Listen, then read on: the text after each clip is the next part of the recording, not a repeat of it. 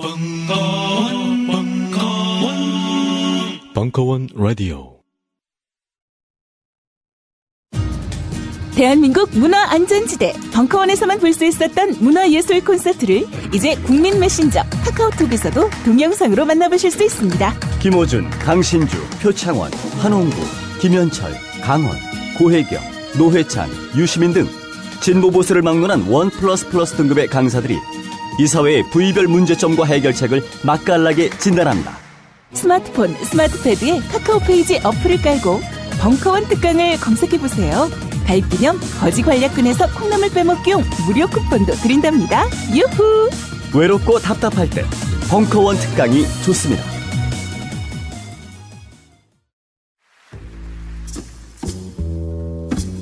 충만하고 여유로운 음악의 윈드시티 벙커원의 뜨다 11월 17일 일요일 오후 5시 아 이렇게 만나게 돼갖고 반갑습니다. 좋은 인연입니다. 이번엔 특별히 어쿠스틱 음악으로 방문하는 윈드시티의 공연은 자발적 후불제입니다. 받은 감동과 재미만큼만 지불하세요. 벙커원에서 17일 저녁 윈드시티입니다.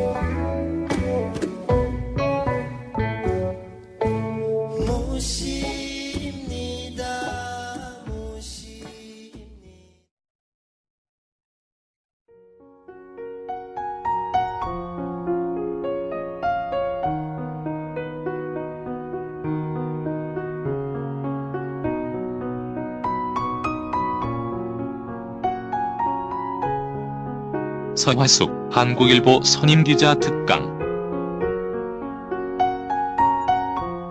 변혁의 글쓰기와 말하기.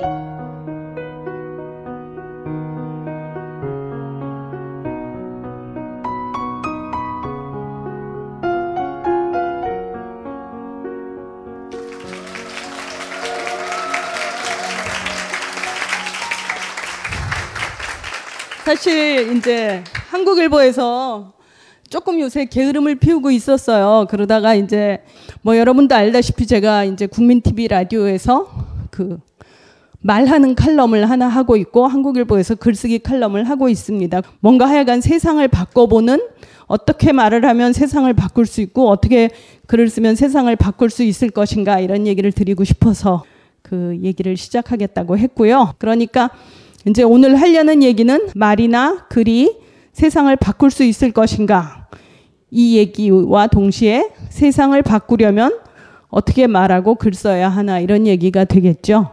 제가 이제 여기 오기 전에 그 서울시 인터넷 그 홍보관으로부터 그 급작스런 전화를 받았어요. 그랬는데 제가 트윗에 어제 그 회사 일을 열심히 기사를 써야 할 시간에 그 트윗에 뭐를 하나 올렸는데 그게 뭐냐 하면 제가 이제 굉장히 주구장창 주장을 하는 게 있어요. 그 우리나라에서 그 박정희 시대에 허름한 그 개발이 안 된 빈곤 마을에 페인트 칠만 해가지고 그 집이 굉장히 새 집처럼 보이는 것을 우리는 참 쉽게 나쁜 짓이라는 걸 알아요. 그죠?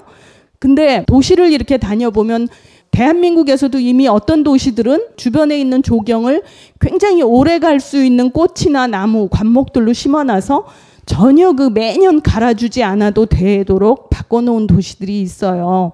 그리고 외국에 나가보면 여러분이 아시겠지만 그렇게 막 꽃단장을 새로 하지 않고 길가에는 그냥 관목이나 풀들이 자연스럽게 자라고 있잖아요. 근데 그 대한민국에서 제일 아마 울산을 제외하고는 국민소득이 높을 법한 이 서울시를 지나가다 보면 계절마다 꽃이 바뀌어요. 그리고 이제 그 굉장히 진보적이라는 신문조차도 길거리에 있는 집들을 뭐 벽화를 그렸다고 뭐 마을이 멋있어졌다. 그런 식으로 이제 땜질을 아름답다고 얘기를 하죠. 근데 가령 제가 어떤 가난한 집이라면 누구도 그 부잣집 담벼락에 맘대로 그림을 그리라고 안 할 거예요. 그죠? 그릴 생각도 안 하고. 근데 단지 가난한 집에 가난한 마을의 담벼락이라는 이유로 사람들이 들어가서 예술이라 그러면서 거기다 꽃도 그리고 애들이 뛰어노는 모습도 그리고 그러고는 그게 마치 그 마을이 굉장한 관광 자원이 됐고 사람들이 즐겨 찾는 곳이 됐다고 막 좋아해요. 그게 어, 사실은 굉장히 답답한 일이죠. 남보기만 좋은 거잖아요. 진짜로 가난한 사람들에게 필요한 것은 뭐냐?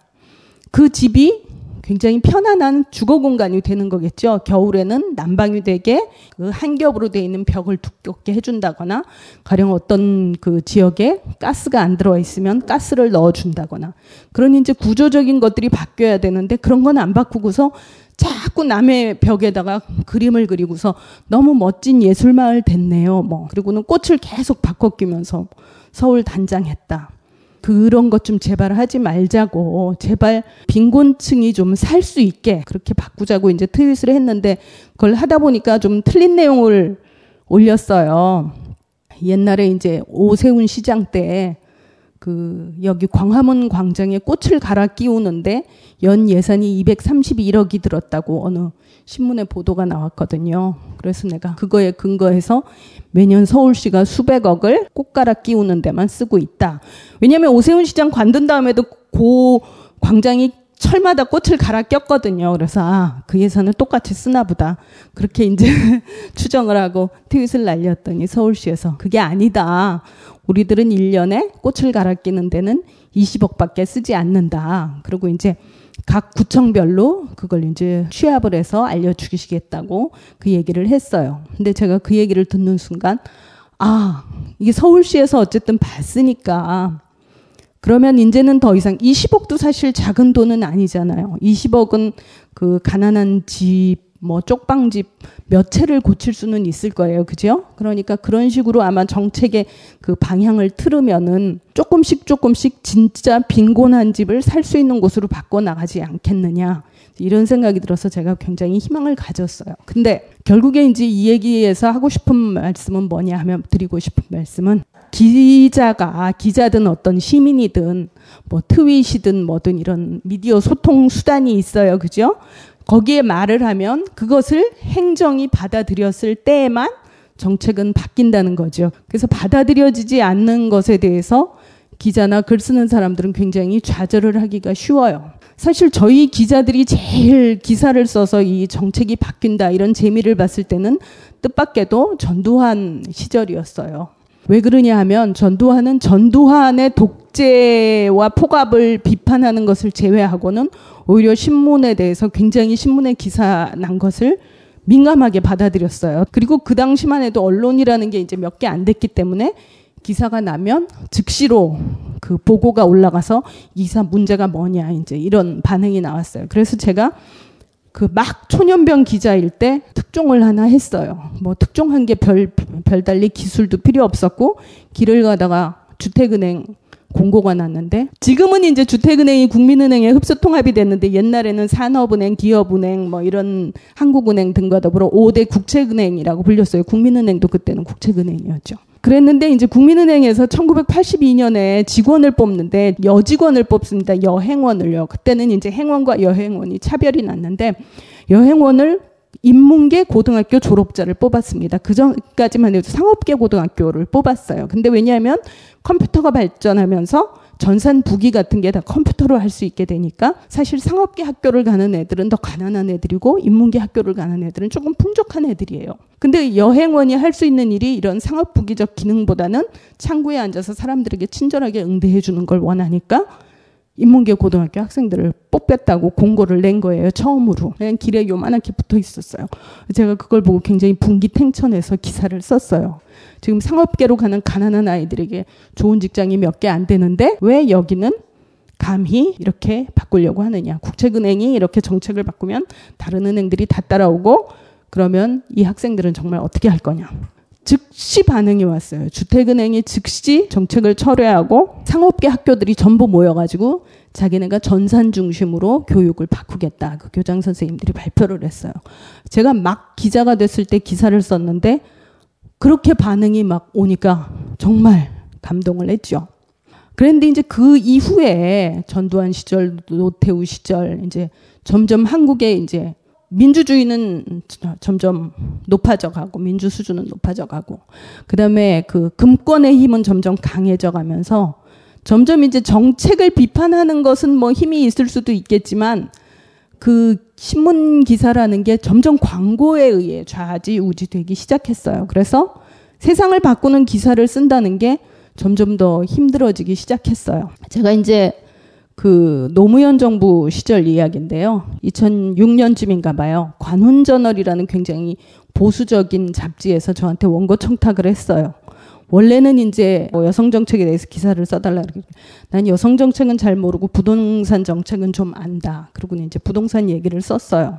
부동산 보도에서 신문은 과연 언론인가 이런 얘기를 썼어요. 그때 이제 뭐냐면 그 노무현 정부하고 집값을 가지고 조중동이 굉장히 싸울 때였잖아요. 조중동이 이제 노무현 정부의 집값을 떨어뜨리려는 정책을 계속 조롱하면서 계속 부양을 했죠. 뭐 서민이라는 이름을 내세워서 부동산 투기를 하는 사람들을 계속 이 사람들이 살아야 되니까 집을 뭐 집값 더 올려야 되고 못 팔면 안 되고 뭐 계속 그런 식으로 했죠. 그래서 제가 부동산 보도에서 신문은 과연 언론인가 사람의 주거지를 재테크로만 다룸으로써 주택 정책을 왜곡시키는 언론의 보도 태도를 비판했어요.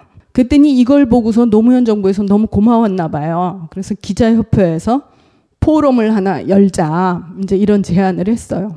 정부의 부동산 정책과 언론 보도 이제 이런 포럼이 열렸는데 정부의 집값 안정 정책을 비판하는 언론과 제가 이제 똑같은 얘기를 리바이벌 할 수는 없잖아요. 그래서 이제 도대체 이 언론사들은 왜 이렇게 죽자고 집값이 올라야만 된다고 생각을 할까 조사를 들어갔어요.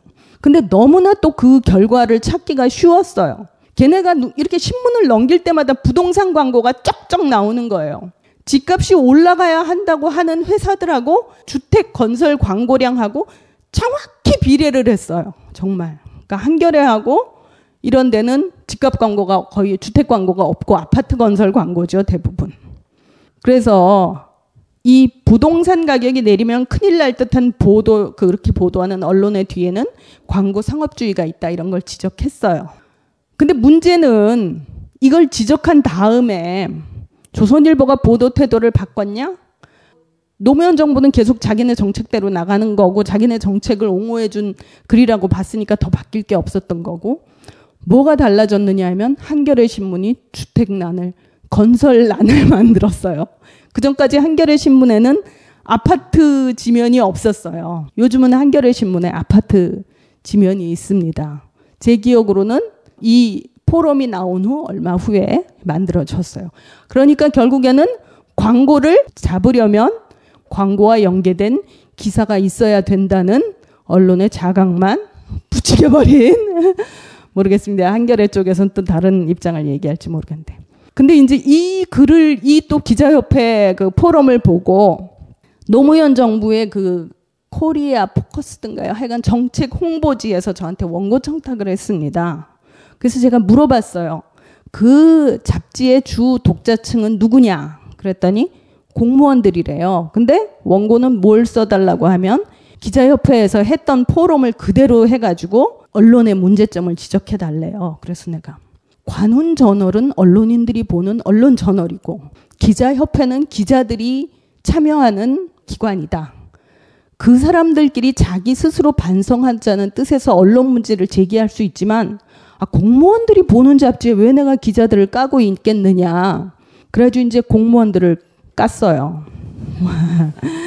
뭐라고 썼냐. 주택 정책부터 부동산에서 집 중심으로 바뀌어야. 그때 사실 이제 노무현 정부의 그 부동산 정책이 성공하지 못한 이유가 저는 굉장히 그 정부가 뭐라 그럴까 기만적이라고까지 표현하면 힘 그 심하지만 그러니까 청와대의 그 핵심 브레인들은 집값을 안정시키려고 노력을 했어요. 근데 건설 해양부였죠. 건설교통 해양부. 그 부처는 계속 그 종전의 그 건설 중심, 팽창 중심, 발전 중심, 개발 중심의 정책을 포기하지를 않았어요. 그러니까 계속 그 노무현 정부에서도 여러분 기억나시겠지만 뭐 어디에 신도시 개발한다, 어디 송파 지역 개발한다, 뭘 해서 신도시를 계속 발굴해 가지고 집값을 많이 공급해서 집값을 떨어뜨린다. 이런 생각을 하고 있었어요. 그러니까 말은 집값은 떨어뜨린다고 하지만 정책이 그것에 그각 따라주지 않을 때 물론 뭐 그렇게 하다 보니까 어느 임계치에 이르러서 더 이상 공급만 팽창한다는 게 눈에 확연히 보인 다음부터는 사람들이 더 이상 집을 사지 않잖아요. 그러나 그 전까지는 정부 정책이 더 공급 중심으로 나아간다. 그러면 사람들이 계속 그 투기를 계속 합니다. 그러니까 결국에 언론이라는 것은 지적을 할 뿐이지 실행력이 있는 것은 너희 행정이다. 근데 너희 행정기관이 그 결국엔 정책면에서 그런 것을 포기하지 않는 상태에서 어떻게 언론만 똑바르다고 그게 되겠느냐. 그리고 무엇보다도 주 택공사라는 게 있어요. 주택공사 지금도 있죠. 토지공사와 통합은 했습니다만 원래 주택공사는 우리나라에 이제 집이 많이 지어지지 않을 때 집을 많이 지으려고 시작을 했어요. 그랬는데 전혀 그 후로는 똑같은 아파트 장사를 하는 거예요. 그죠? 주공이 지은 아파트나 뭐 일반 민간 사업체가 지은 아파트나 뭐 평당 가격 같은 거 똑같아요. 근데 여러분이 이제 조금만 생각하면 그 집값 같은 거는 아파트 가격 같은 거는 금방 계산을 할 수 있어요. 아파트는 용적률이라는 게 있어요. 뭐가 용적률이? 건폐율이라는 게 있죠. 건폐율은 땅이 요만큼이 땅이라고 하면 그 땅 위에 얼마만큼의 집을 차지하게 면적을 차지하고 건물을 올리느냐가 건폐율이에요. 근데 요 위에 집을 차곡차곡 쌓아서 이 면적의 몇 배가 되느냐가 용적률이에요. 근데 우리나라 아파트는 지금 한 300% 정도일 거예요. 아마 서울시에서. 옛날에 220%까지 떨어졌다가 최근에는 많이 다시 오른 걸로 알고 있어요. 그러면 이, 이 땅값이 평당 1000만 원짜리 땅값이면 300%면 330만 원밖에 평당 안 드는 거잖아요. 그죠? 그리고 보통 단독주택을 지으면 뭐 유형을 모양을 그곳마다 다 따로 하기 때문에 힘들고 그 다음에 아파트를 지으면 높이 올라가서 건축 설계는 단순한 반면 철근이나 이런 보강재 가격이 비싸지요. 그래서 대체로 아파트에 들어가는 비용과 단독주택에 들어가는 평당 건설비는 그냥 비슷할 것이라 추정을 해요. 근데 요즘 한 단독주택의 건설비가 평당 500만 원이란 말입니다. 그럼 평당 1000만 원짜리 그 땅 지역에서 용적률 300%의 집은 300만 원과 평당 500만 원을 더하면 800만 원이면 집을 지을 수 있는 거예요. 근데 도대체 집 들이 어느 동네에 그런 집들이 있습니까? 그죠? 심지어 뭐 천안이니 뭐니 이렇게 막 신도시로 개발하고 확장되는 40만 원, 50만 원짜리 땅 위에도 다 평당 1,500, 막 2,000 이렇게 지어지잖아요.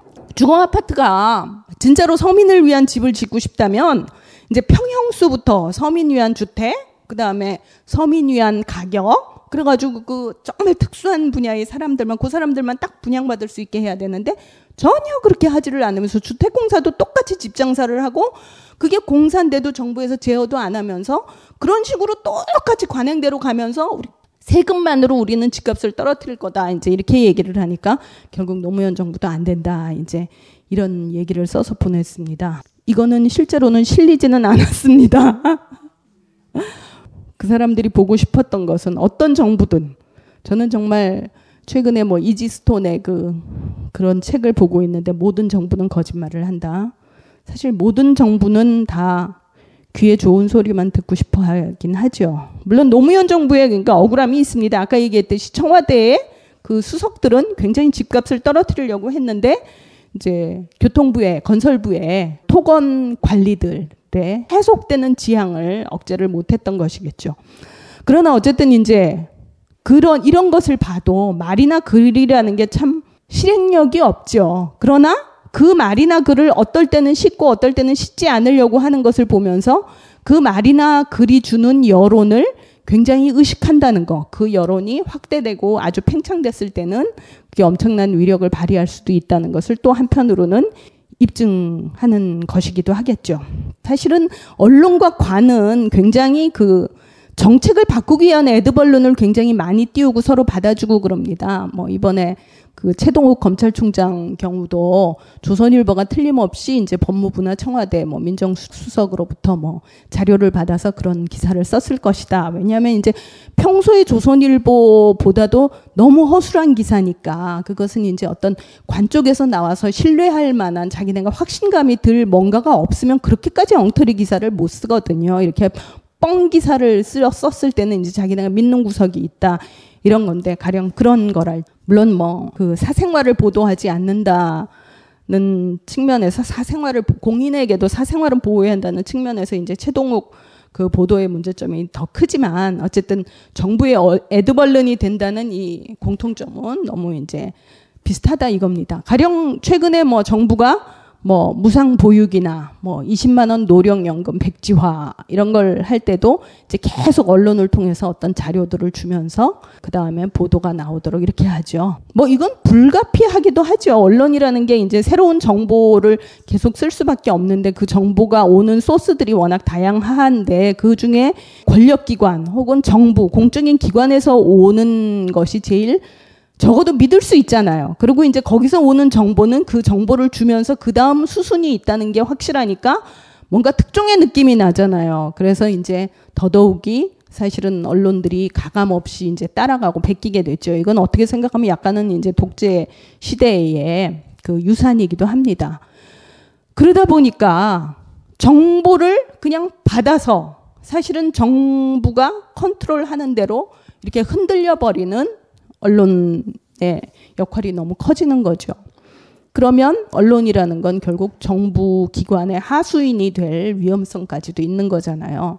그러면 이게 이제 변혁을 위한 말하기와 글쓰기인데 변혁을 위해서는 그렇게 가령 방송을 하거나 그렇게 글을 써서는 안 되는 거죠. 그러면 시대의 흐름과는 별개로 계속 그 사회의 흐름을 쫓아가면서 뭔가 주도적인 발제, 이 사회가, 한국 사회가 지금 어디에 있고, 어디로 가야 하고, 그렇게 하기 위해서는 무엇을 지적해야 할 것인가, 이것을 글 쓰는 화자가 정확하게 알고서 주도적 발제를 했을 때만 진짜 변혁을 위한 글쓰기가 된다, 말하기가 된다. 이제 이런 말씀을 드리고 싶습니다.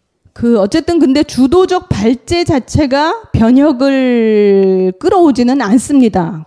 가령 이제 요즘 국정원을 해체하라 이런 구호를 많이 외칩니다.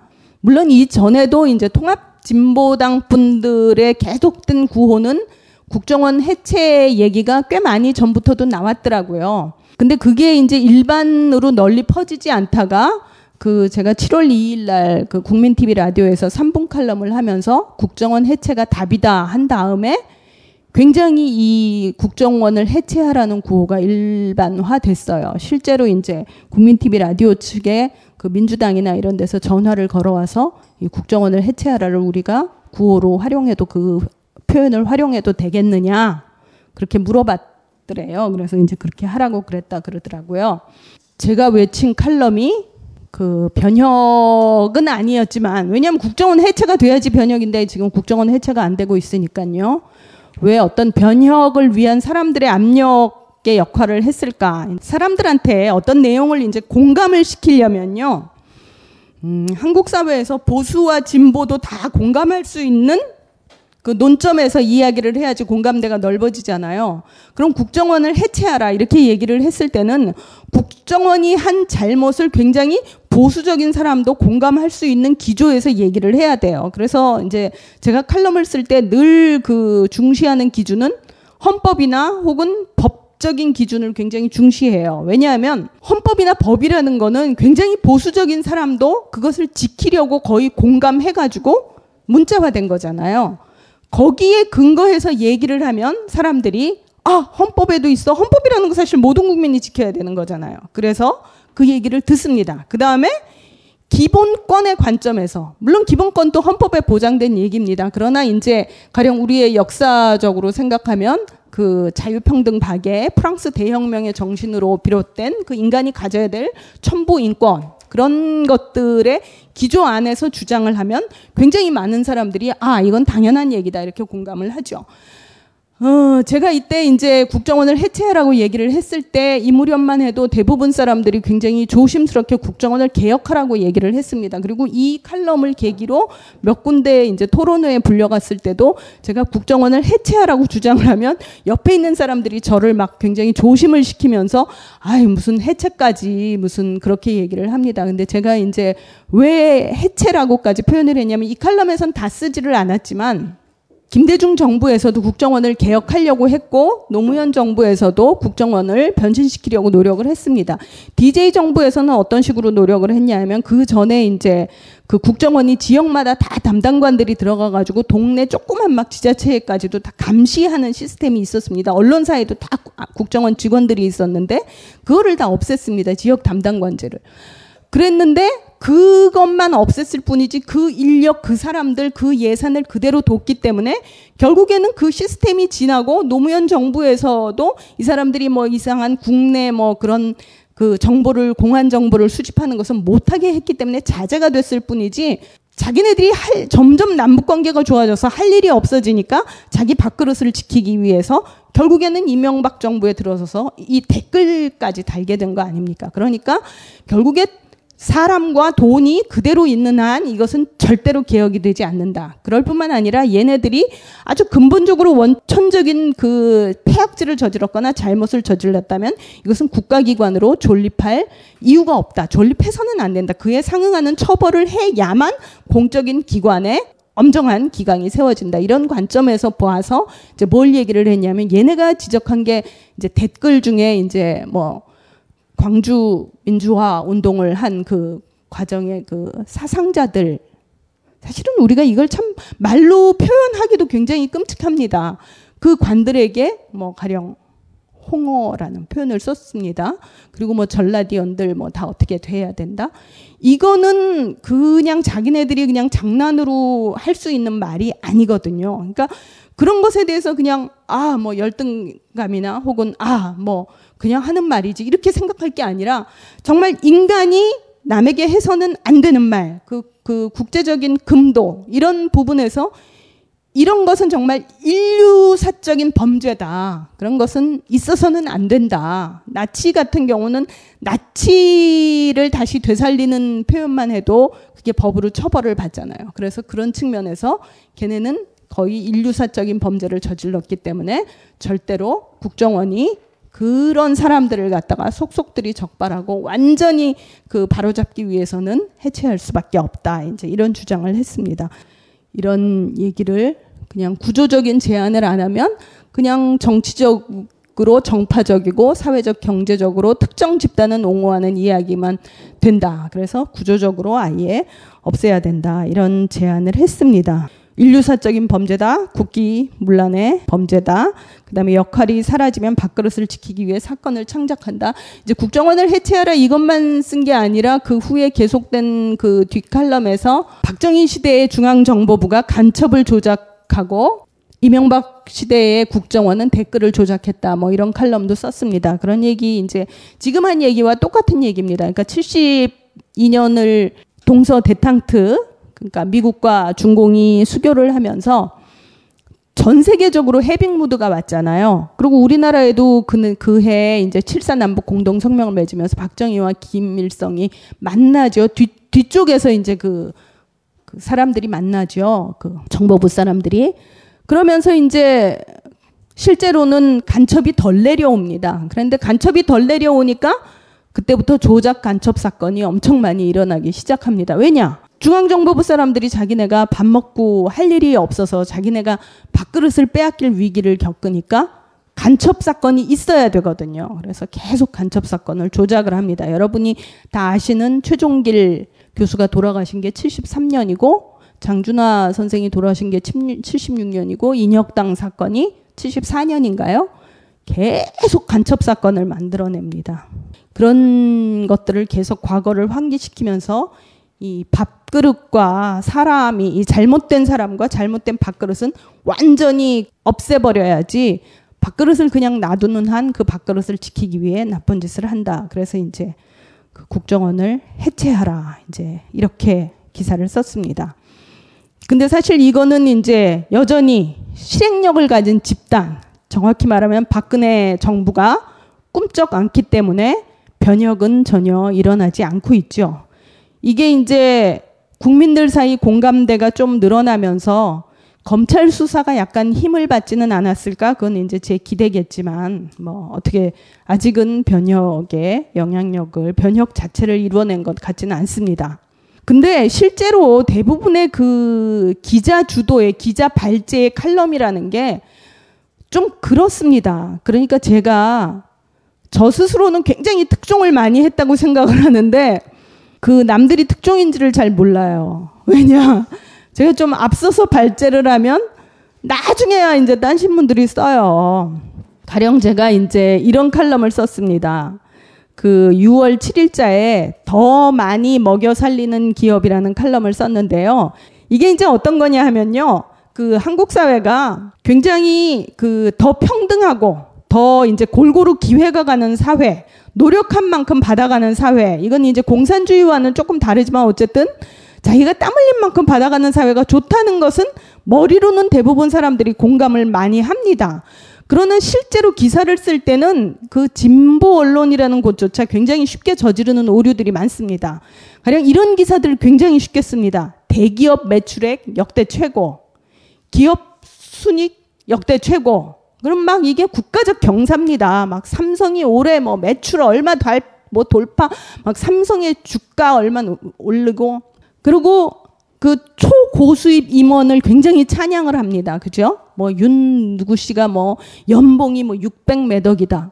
전 사실 자기가 쓸 수 있는 돈 이상의 과도한 돈을 벌어들이는 분들은 좀 정신병자라고 생각합니다. 그거를 뭘 그렇게 우리 한국 사회는 찬양을 하는지. 근데 이게 굉장히 이제 미국적인 실적주의거든요. 미국 신문들이 좀 그래요. 그리고 미국 기업들이 그래요. 그래가지고 주가를 끌어올리기 위해 막 CEO를 바꿉니다. 주가만 올라가면 돼요. 왜냐하면 그 주, 주식 배당에 목매는 사람들이 많기 때문에. 근데 이게 그 모든 기업에게 주가가 오른다고 해서 이게 좋은 게 아니에요. 한국은 또 실제로 배당 자체도 별로, 별로 많이 하지도 않잖아요. 그리고 배당을 해도 문제인 게 우리가 뭐 흔히 국민기업이라고 알고 있는 막 옛날에는 공사였던 뭐 KT 같은 경우도 지금 뭐 주식의 49%를 다 외국인들이 갖고 있다잖아요. 근데 KT의 변모 이제 뭐 최근에 한겨레 신문이 특집으로 다뤄서 많이들 보셨겠지만 거기가 계속 그러니까 그 미국식의 그 기업 성공 전략이 뭐냐 하면 구조조정을 해서 사람 숫자를 줄여서 왜냐면 인건비 차지하는 비율이 굉장히 높거든요, 기업에서. 그러니까 사람을 줄이는 만큼 그 돈이 남는 걸 가지고 대외적으로 광고를 하면 구조조정에 들어가면 미국에 있는 기업들이 굉장히 쉽게 주가가 오릅니다. 그래서 사람의 그 수많은 사람들의 그 목숨이 달려 있는 일자리인데도 그냥 절컥절컥 자릅니다. 근데 우리가 그거를 주가가 올랐다고 어느 기업을 좋아하고 순익이 낮기만 했다고 하면 좋아하고 이러면 안 되잖아요. 그래서 이제 제가 뭐라고 썼냐 하면 그때 이제 금융감독원이 각 기업의 순익을 다 공시를 했습니다. 그래서 그 자료를 이제 본 결과 기업의 이제 종업원 수가 나옵니다. 정규직 종업원 수와 수익이 나옵니다. 그거를 종업원 수로 딱 나눠봤어요. 그랬더니 매출액은 삼성이 제일 많지만 실제로 이제 거기에 나오는 뭐 30대 기업인가 몇 대 기업을 중심으로 보니까 LG전자가 직원 1인당 수익에 비해서 더 많은 사람을 고용하고 있었어요. 우리가 보통 이런 기업을 무능한 기업이라고 합니다. 그죠? 수익은 조금은 나는데 사람 많이 디립다고 고용하면 얼마나 그러나 그 기준은 너희 기업가들이 갖고 있는 기준이어야 되는 거잖아요. 우리는 나 하나만 안전한 직장을 가져서 되는 게 아니라 나의 이웃이 안전한 직장을 가지고 다들 편안하게 더 많은 내 주위 사람들이 편안하게 어떤 조직에 묶여 있을 때 그 사회가 굉장히 안정된 거예요. 그죠? 누군가가 불행하게 죽으면 그 하나의 불행으로 끝나는 게 아니라 그 아이가 불행해지고 그 아이가 불행해져서 다시 범죄자가 될 수도 있고 사회 분란 요소가 될 수도 있고 사실 그러니까 어떻게 생각하면 제가 굉장히 이기적이고 보수적인 견해일 수도 있어요. 그죠? 모두가 골고루 나눠 먹어야지 안정되기 때문에 제발 고용을 그렇게 불안정하게 하지 마라. 이게 저 같은 기업을 갖지 않은 일반인의 관점이 돼야 됩니다. 그리고 많은 기자들이 사실은 자기가 속한 경제 계급, 집단 딱 저 정도보다 낮은 사람들이 더 많을 거예요. 그죠? 전 나이도 있고 그러니까. 그런데도 왜 그렇게 수익이 많은 기업을 찬양하냔 말입니다. 그건 아니다. 우리가 기업을 보는 기준을 달리 보자.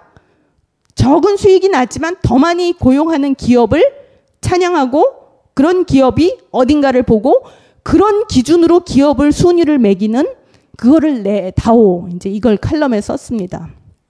이거를 구매짜리 칼럼에 쓰려니까 얼마나 복잡합니까? 그래가지고 제 친구가 영어 번역을 하는 애인데 몇, 몇 달 뒤에 만났더니 야, 니 칼럼 가지고 내 제자들하고 영어 번역을 했더니 왜 이렇게 이분은 글을 복잡하게 썼느냐고 그러더라. 그러더니 요거보다 좀 국민TV 라디오에는 자세하게 썼는데도 거기 이제 댓글이 달리는데 그 중에 아, 이건 너무 경제를 잘 모르고 하시는 말씀이다.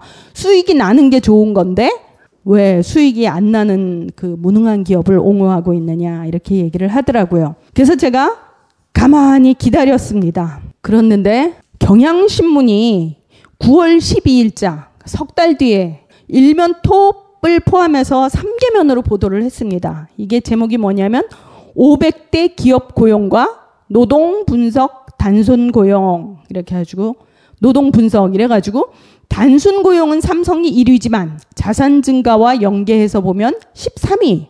그러니까 자기네가 자산은 계속 늘어나는데 사람을 덜 고용한다 그 얘기죠.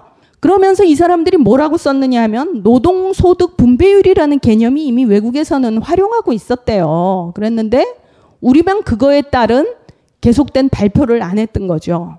그래가지고 그걸로 국내 기업을 보려는 시도가 없었어요.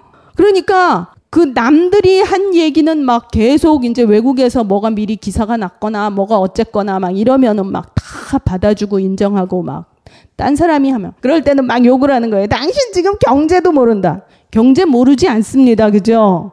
자기가 처한 처지를 명확하게 보고 그 관점에서 그 처지에서 그 매사를 모든 사안을 비판적으로 볼 수 있어야지 새로운 그러니까 사회를 달리 보게 하는 중거틀을 만들 수 있다. 그런 말씀을 드리고 싶습니다.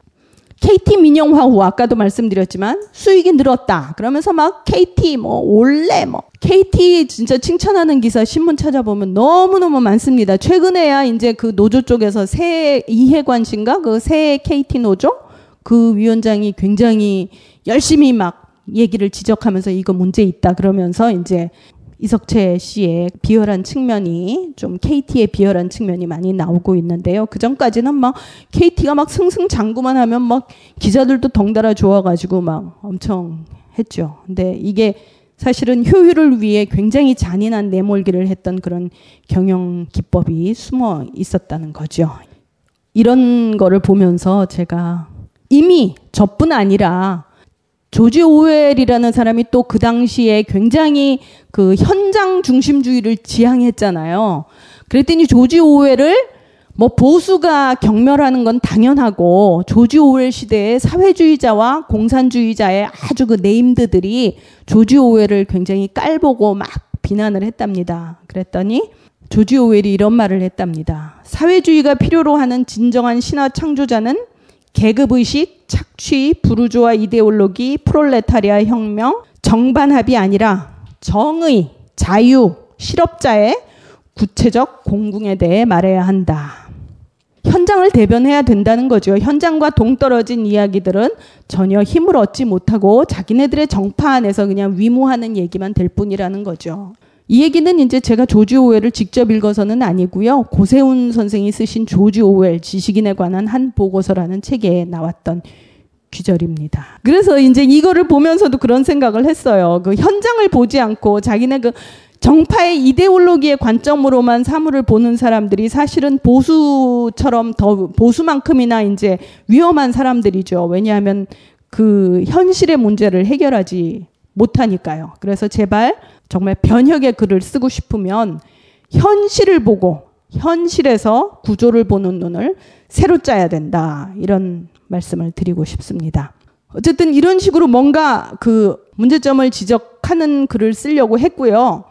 가령 이런 것도 썼습니다. 전두환 추징금 내는 것 확실합니까? 이게 이제 9월 11일자 3분 칼럼에서 제가 주장을 했는데요. 당시 이제 이날 신문의 대부분 보도는 전두환이 16년 만에 추징금을 완납한다는 것만 주목을 했어요. 그랬는데 제가 그 물건들을 보니까 대부분 전두환 이순자가 사는 집이자 자기네가 사는 선산이자 또 어떤 물건의 그 일부 필지 이런 식으로 돼 있으면 과연 이게 잘 팔리겠냐 팔려야만 완납을 할 수 있는데 팔리지도 않을 물건들을 내놓으면서 추징금 내는 게 확실하냐 이제 그날 문제를 제기했습니다. 그랬더니 이제 9월 13일자 뉴스타파가 원래 뉴스타파가 전두환 추징금을 완납하게 하는데 제일 기여를 한 언론이죠. 조세 도피처에다 전재국 씨가 기업을 차렸다는 것을 뉴스타파가 보도함으로써 사실 전두환 씨가 찔끔해가지고 그 추징금을 완납하기에 이르르는 그 일련의 사태들이 벌어졌는데요. 어쨌든 자진 납부는 그 9월 13일자에 뉴스타파가 계속 후속 보도로 뭐 제가 쓴 칼럼이었다기보다는 후속 보도로 나온 거겠죠. 뭐 동시에. 남들이 늘 이렇게 같은 관점에서 그냥 매몰될 때 거기에 매몰돼서는 안 된다는 거죠. 그죠?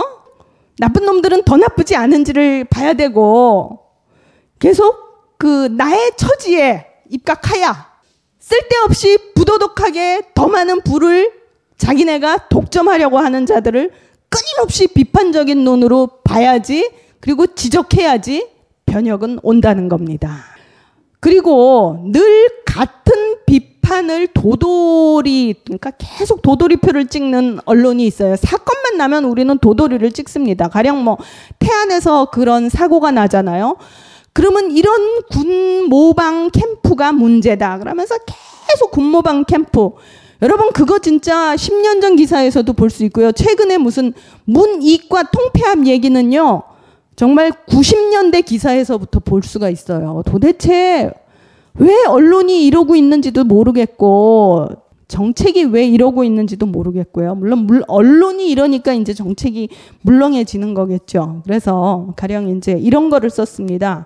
3분 칼럼에 법원 국회 사무처 따까리를 벗어나라. 이제 이게 뭐냐 하면 그 당시에 기사가 한겨레 신문에 그날 아침에 뭐가 실렸었냐 하면 그 야동 좋아하는 심재철 씨가 야동 아니었을까요? 예.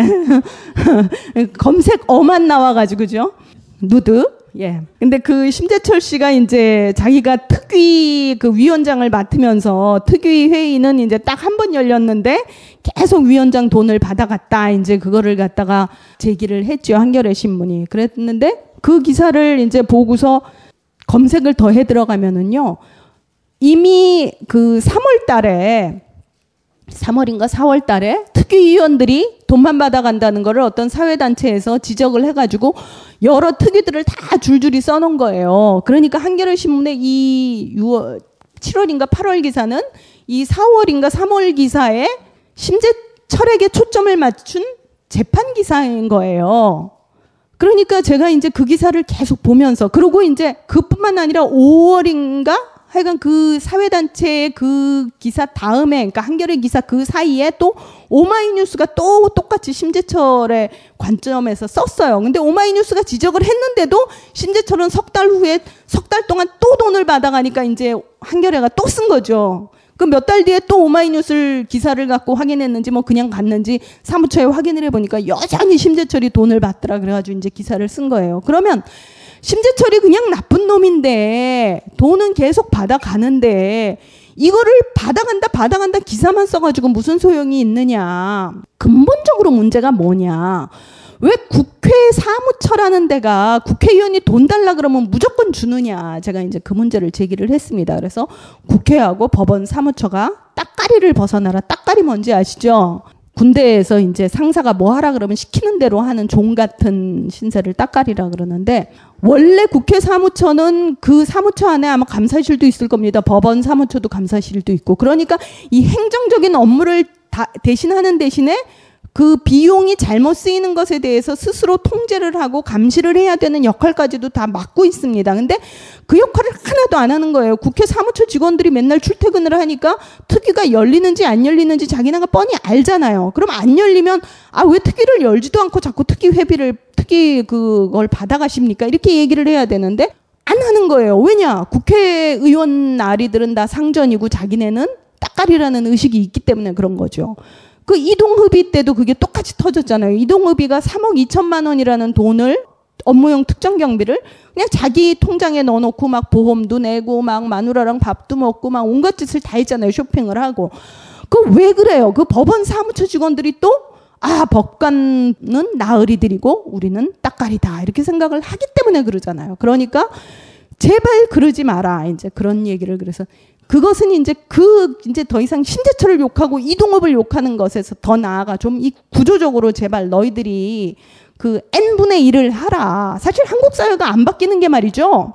그 이 나쁜 놈들이 나쁜 짓을 해서가 아니라 그 나쁜 놈들 주변에 있는 사람들이 물렁해서 그런 거예요. 그 각자 자기가 속한 부분에서 n분의 1 나에게 부여된 감시와 비판 혹은 뭐 견제 여러 가지 할 수 있는 일들이 있는데 그것들을 하나도 안 하고 그냥 다 그냥 상전 나으리들로만 모시기 때문에 이게 문제가 있는 거거든요.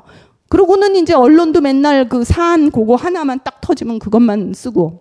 그래서 제가 딱가리를 제발 벗어나자. 이제 이런 얘기를 썼습니다. 그리고 그 캠프 부실에서도 지금 캠프 자체만 비판을 할 게 아니라 왜 캠프 를 비판하냐. 이 캠프라는 것을 그 학부모들이 신청을 했을 때는 캠프에 직접 신청을 하는 게 아니라 학교에 신청을 했다. 그런데 왜 학교가 통제를 안 하느냐? 그러면 이것은 학교의 문제이지 캠프의 문제가 아니다. 그리고 대부분이 이게 학교 쪽에서 리베이트나 무슨 관계로 서로 얽혀 있기 때문에 이 부분이 문제가 자꾸 터지는 거다. 그러니까 교육청도 이 부분을 감시하고 학부모들도 이 부분을 들여다봐야 된다. 그래서 학교 부패가 캠프 부실로 이어지는 고리를 끊어야 된다. 이제 이런 얘기를 썼습니다.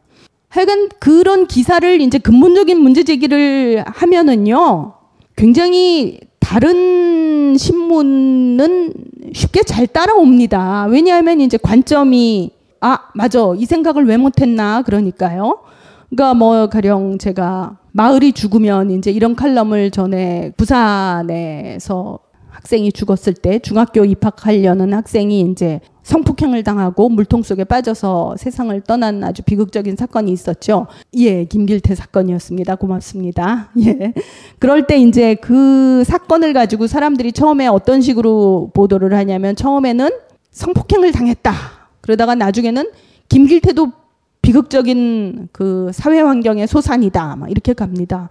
근데 제가 그때 무슨 칼럼을 썼냐 하면 사실은 이게 재개발 지역에 마을이 다 죽어버린 것 때문에 생기는 문제이다. 이제 이런 얘기를 썼습니다. 거기가 이제 재개발 지역이고 빈집이 많고 밤이면 어두워지고 동네는 낙후돼 있고 재개발 지역으로 공시가 되면 자기네가 좋아하던 찬성했던 반대했던 집을 고치지도 못하고 그래서 할 수 없이 떠나야 되고 이게 바로 아파트를 건설하려는 건설업자의 그 아금박진 혹은 그 아파트 건설로 투기 이익을 누리려는 그 투기꾼들에 의해서 한 마을이 황폐화되면서 생겨나는 비극이다. 이제 이런 문제를 제기했더니 곧바로 그 한 며칠 상간으로 중앙일보와 경향신문이 어, 똑같은 보도를 했습니다. 재개발 지역의 문제점들을.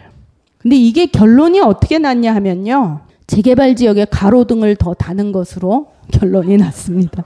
재개발 지역에도 CCTV를 더 설치하는 것으로. 그러니까 변혁, 변혁의 근본적인 얘기를 아무리 제기해도요. 그게 이제 사람들 사이에 공감이 가지만 사람들이 자기네의 삶을 통째로 바꿔야 되는 거잖아요. 투기 이런 게 아니라 돈, 이익, 수익이 아니라 정말 대한민국이라는 그 전체 국토에서 집이라는 게 어떤 공간이 되어야 되고 내가 정말 덜 벌더라도 여유와 행복을 누릴 수 있다. 이 생각을 하면서 자기 욕망을 이렇게 다 가라앉힐 수 있어야지 이제 재개발이라는 게 사실은 끝이 나는 거거든요. 근데 그럴 생각은 전혀 없기 때문에 아 재개발 지역이 위험하면 그래 빨리 이 경찰 놈들아 CCTV를 더 달아라. 가로 서울시 뭐 부산시야 뭐 가로등을 더 달아라. 그러고는 이제 끝나 버리는 겁니다. 그런 점을 봤을 때 참 이 변혁에 대한 기사를 쓴다는 게 과연 얼마나 힘이 있는 것일까? 그러나 어쨌든 저는 이런 얘기들이 조금씩 조금씩 이렇게 물방울처럼 스며든다고 생각합니다. 제가 그 집 문제에 관해서는 거의 2005년부터 계속 칼럼을 썼어요. 제발 이렇게 재개발 아파트 단지 그냥 땅을 집을 확 갈아뭉개고 거기를 깨끗하게 털을 닦은 다음에 거기에다 아파트를 싹 짓는 이런 개발 제발 하지 말자. 가령 가난한 사람들이 사는 집 사이는 이 도로가 이렇게 사이가 길이 없으니까 소방차가 못 들어갑니다. 그죠? 그래서 불날 위험도 많고 또 노후돼 있다는 이유로 가스관도 도시가스도 연결을 안 해줍니다. 그래서 이 사람들이 결국에는 초롱 기름을 사다 쓰거나 뭐 연탄을 씁니다. 물론 연탄 경우는 그래도 값이 싸지요. 근데 이제 기름을 쓰거나 이렇게 되면 난방비가 막 올라가고 심지어는 뭐 난방 시설이 잘 안 돼 있는 사람들은 전기 뭐 이런 거를 쓰다가 뭐 엄청난 막 폭탄을 맞고 그러잖아요. 가난한 사람들이. 그러니까 이제 제발 이 동네를 가령 뭐 조그만 저층 가난한 집들이 있으면 여기 요만큼 개발을 해주면서 몇 채를 묶어서 조그만 저층 빌라를 지어주고 서울시가 이제 그런 역할을 할 수 있다는 거죠. 그랬는데 실제로 사실은 정 서울시가 이제 박원순 시장이 들어서면서 그런 방향으로 나아가겠다는 얘기는 했어요. 그럴 뿐 아니라 대전시 같은 경우는 제가 알기로는 무지개 프로젝트라는 걸로 거의 2009년인가요? 굉장히 일찍부터 그런 식의 이제 낙후된 지역을 고치기 시작을 하더라고요. 그러니까 이게 뭐 제가 얘기를 해서 된 게 아니라 비슷한 생각을 가진 사람들이 많았겠죠. 그러니까 끊임없이 얘기를 하다 보면 그 변혁은 이제 서서히 그 물이 젖듯이 옷에 가랑비가 스며들듯이 이제 문제가 해결이 된다는 거죠. 그런데 이제 이런 글을 쓸 때 무엇을 위한 변혁인가 이 얘기를 늘 생각을 해야 되겠죠. 왜냐하면 그냥 아무런 그 생각 없이 하다 보면 그냥 그 자기 생각에 그냥 함몰될 수도 있으니까요. 그리고 더 많은 사람들에게 공감을 불러일으키려면 결국에는 근본적인 변화를 일으키는 것이 무엇이 변혁인가 이제 이 생각을 저는 해야 된다고 생각해서요. 가령 더 많은 사람들에게 인권이 보장되는 변혁, 더 많은 사람들에게 풍요가 보장되는 변혁, 그리고 소수의 권한이 다수에게로 확대되는 것이 변혁이다. 이런 관점에서 기사를 늘 써야 된다 생각을 하고 있습니다. 하여간 어디서부터 이 매듭이 풀려야 될지 모르겠지만 저는 근본적으로 한국인들이 전체가 그러니까 전체는 아니고 51%에 도달을 못했겠죠. 왜냐하면 어떤 정책에 대해서 51%가 도달해 버리면 그게 다수가 되기 때문에 그 의견이 강력해지잖아요. 그랬는데 아마 이렇게 생각하는 사람들이 그 51%가 아직 안 됐나 봐요. 그러니까 제가 여러분들한테 이제 호소를 하고 싶어요. 그러니까 어 저는 동시에 이제 그런 글을 쓸 거고 여러분들도 사실은 뭐 기자가 아니래도 요즘은 뭐 트윗도 뭐 자기만의 1인 미디어잖아요. 그죠? 블로그도 있고 다 여러분들 자신이 사실은 하나의 미디어예요. 그러면 여러분들한테 정말 인간이라면 이제 대한민국은 2만 불 수준이면 따뜻하고 좋은 집에서 정말 누구나 살 수 있게 하자. 그러면 그 측면에서 봤을 때 비효율적으로 자꾸 뭐 문화 융성을 하기 위해서 뭐 어디에 뭐 작가들을 그냥 작가든 작가가 아니든 예술적 창의력이 있든 없든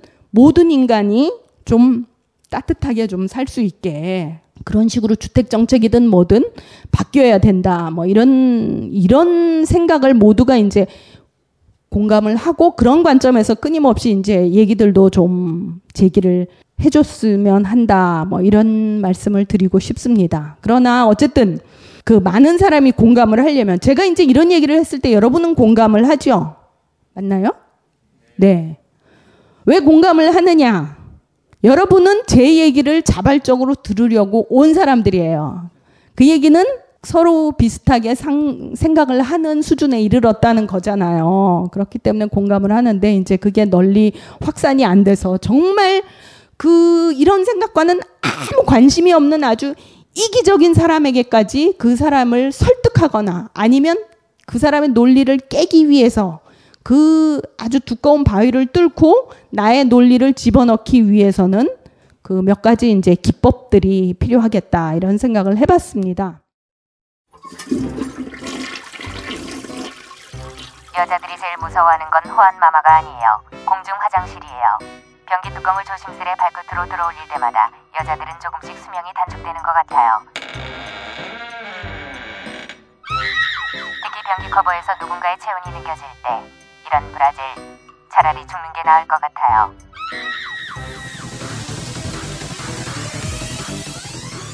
그래서 준비했습니다. 언제 어느 때 발생할지 모를 불의의 사고를 대비하기 위한 유비무환 동병상련의 필수 아이템 접착식 휴대용 변기 시트 굿 커버를 소개합니다. 굿커버에는 특수 접착제가 붙어 있어 총각을 다투는 급박한 상황에서 정말 쉽고 편하게 그리고 미끄러짐 없이 안전하게 사용하실 수 있습니다.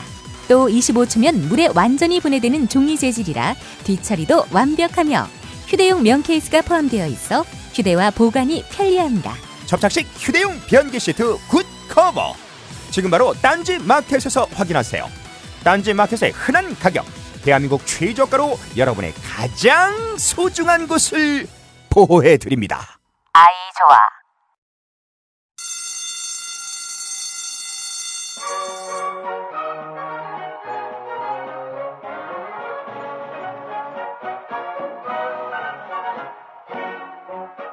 오늘도 힘차게 매일매일 활기찬 당신의 아침을 책임질 손안의 킹스베리 중세 왕과 귀족들만 먹었다는 아로니아와 함께 발기찬 하루를 시작하십시오 100% 폴란드산 아로니아 열매 농축과즙 평산네이처 아로니아 친 가사 노동과 학업, 직장 스트레스로 지친 가족을 위한 최고의 선물.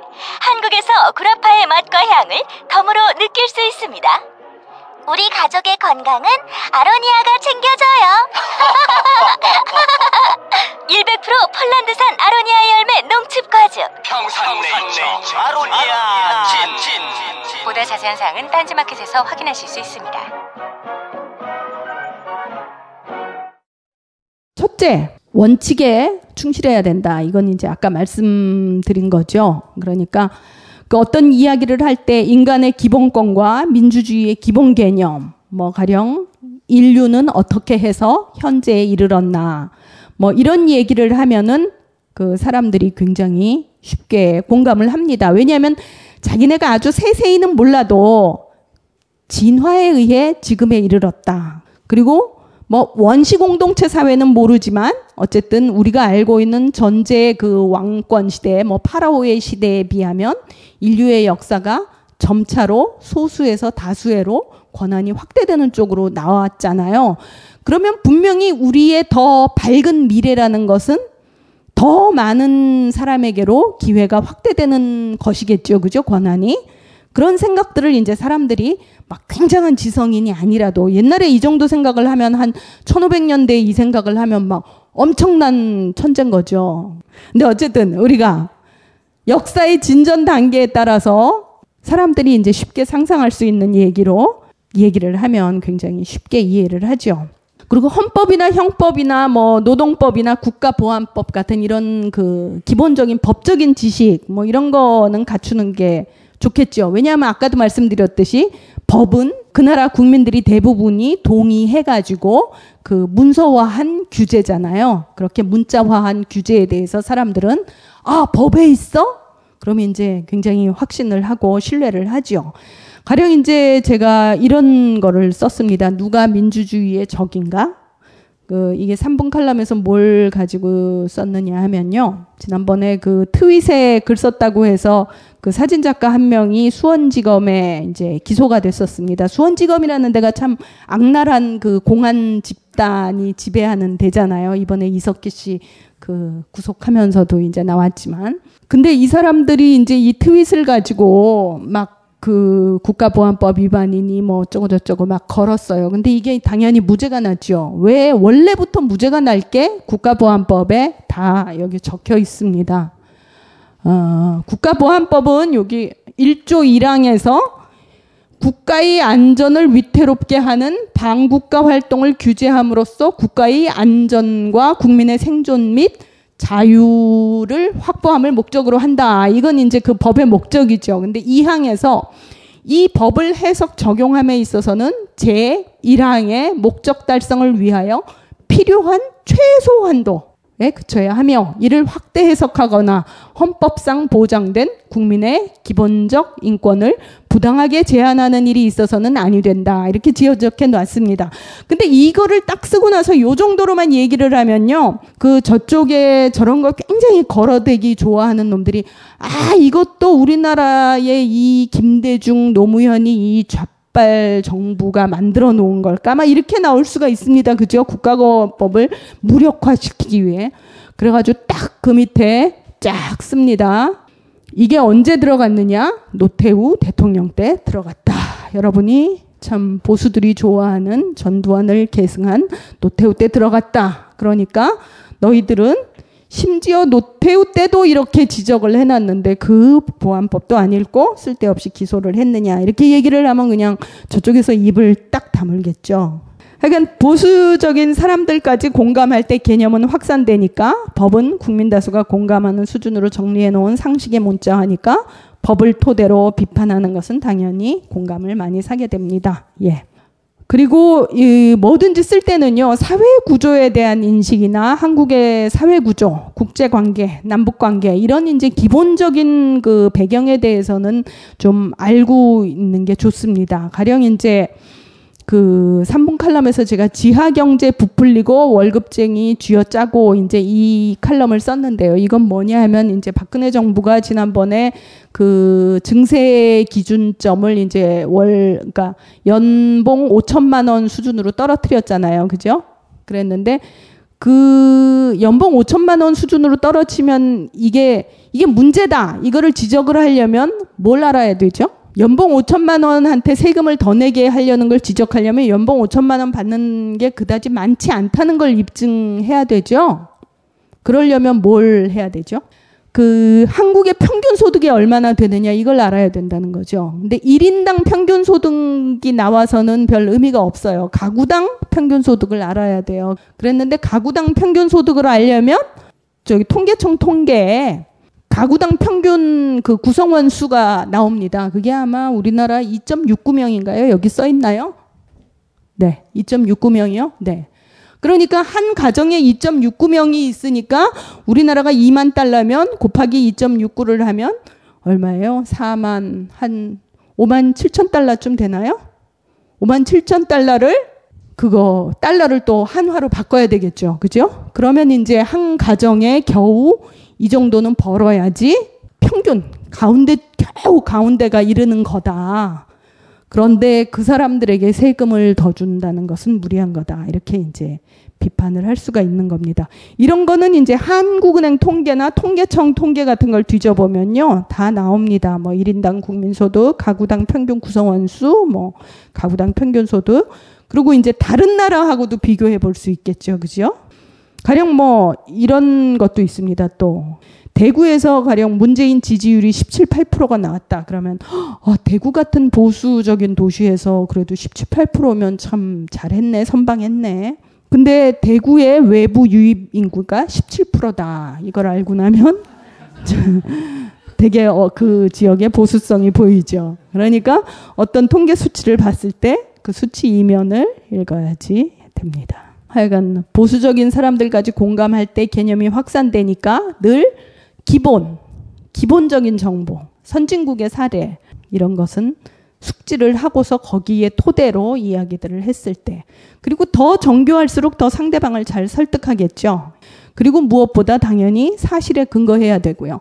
칼럼 같은 경우 언제나 뭐 방송 칼럼은 안 그렇습니다만 그 신문 칼럼 같은 경우 매수 제한이 있잖아요. 그래서 아다르고 어다릅니다. 가령 진짜 국정원을 개혁하라고 할 거냐, 해체하라고 할 거냐 그럴 때는 해체의 근거를 그 아홉 매 안에는 쓰지 않더라도 자기가 훨씬 더 많이 알고 있어야지 그렇게 얘기를 할 수가 있습니다. 그냥 뭐 무조건 뻥 주장을 하면은 나중에는 다 그 이야기들이 전개되면서 부끄러워지죠. 그래서 자기 글을 정말 1년이나 2년이나 3년 뒤에 다시 봐도 혁신적이고 지금 봐도 참 대단한 주장을 했구나 이렇게 느껴질 정도로 쓰셔야 되고 그렇게 쓰려면 이런 그 기본에 더 충실하고 선진국은 어떻게 가고 있나 역사는 어떻게 흘러왔나 이런 기본적인 관점이 있을 때 예, 더 그런 것들이 충실해집니다. 예, 일단 여기서 마치고요. 잠시 쉬었다가 가는 건가요? 예, 그리고 질문을 받겠습니다. 고맙습니다.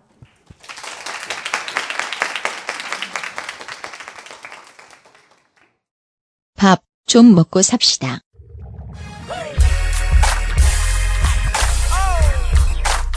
해고 노동자들이 해주는 밥 정도는 먹어야 어디 가서 연대해봤다 자랑할 수 있습니다. 희망식당이 벙커원에 찾아옵니다. 희망식당 시즌2 이번 요리사들은 에버랜드 노동자들 단돈만 원에 뷔페 먹고 음악 듣고 공연 보고 유명인사 구경까지 가능합니다. 모든 수익금은 해고 노동자와 비정규직 사업장에 가는 연대의 밥축제 희망식당 시즌2 한 달에 두 번 벙커원에서 자세한 사항은 홈페이지 공지를 참조하세요.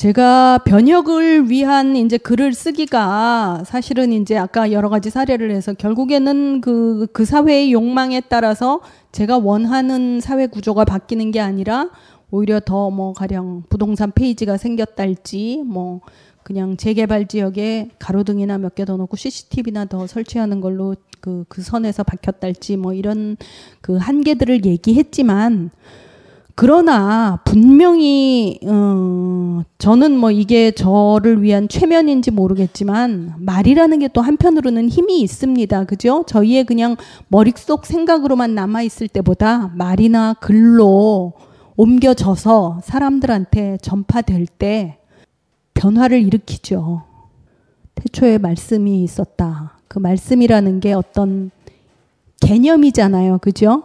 그 생각 못했던 어떤 개념을 던져줬을 때 그 개념의 파장이 분명히 일어난다는 거죠.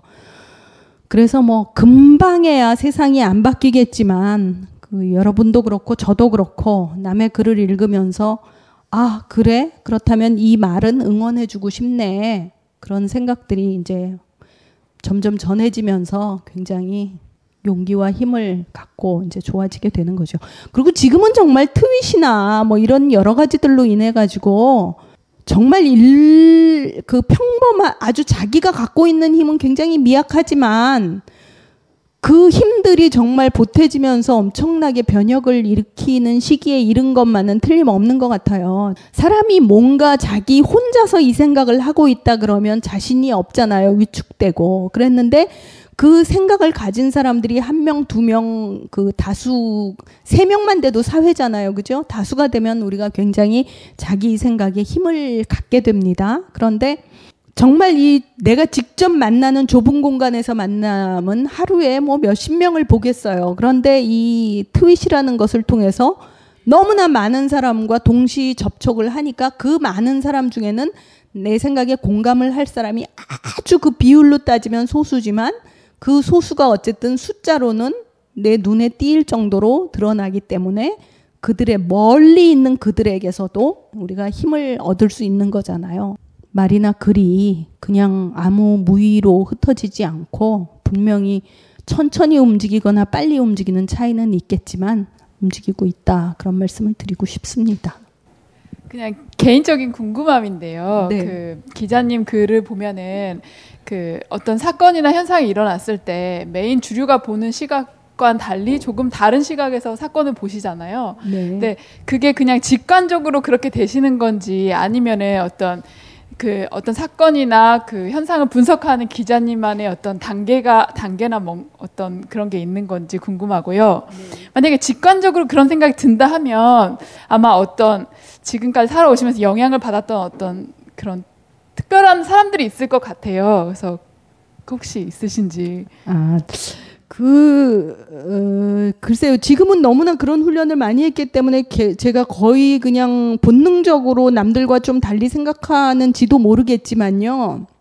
근본적으로는 이미 많은 사람들이 하고 있는 이야기를 제가 또 할 필요는 없잖아요. 그래서 되도록이면 어떤 관점이 생기면 그것과는 다른 얘기를 해야 된다 그 생각은 많이 합니다. 그래서 이제 국민 TV 그 라디오에서는 거의 매일 그 3분 칼럼을 해달라고 해요. 그랬는데 제가 음, 똑같은 얘기를 남들과 똑같은 얘기 정도라면 굳이 할 필요가 있겠냐 그래서 안 할 때가 많거든요. 근데 이제 그걸 처음 시작했을 때는 제가 막 하고 싶은 얘기가 굉장히 많았잖아요. 더군다나 그때 조금 있다가 한국일보가 또 기사를 못 쓰게 됐고 그러니까 그래가지고 막 폭발적으로 막 쏟아내다가 어느 순간부터는 이제 조금 요즘은 뭐 회사 일도 바쁘고 그래서 조금 그 한가쳐졌는데 그 제가 그 목록을 좀 이렇게 딱 보고 있으면은 더 이제 예화를 들기가 쉬울 텐데 오늘 사실 너무 업무를 많이 해가지고 두뇌가 좀 뻑뻑합니다.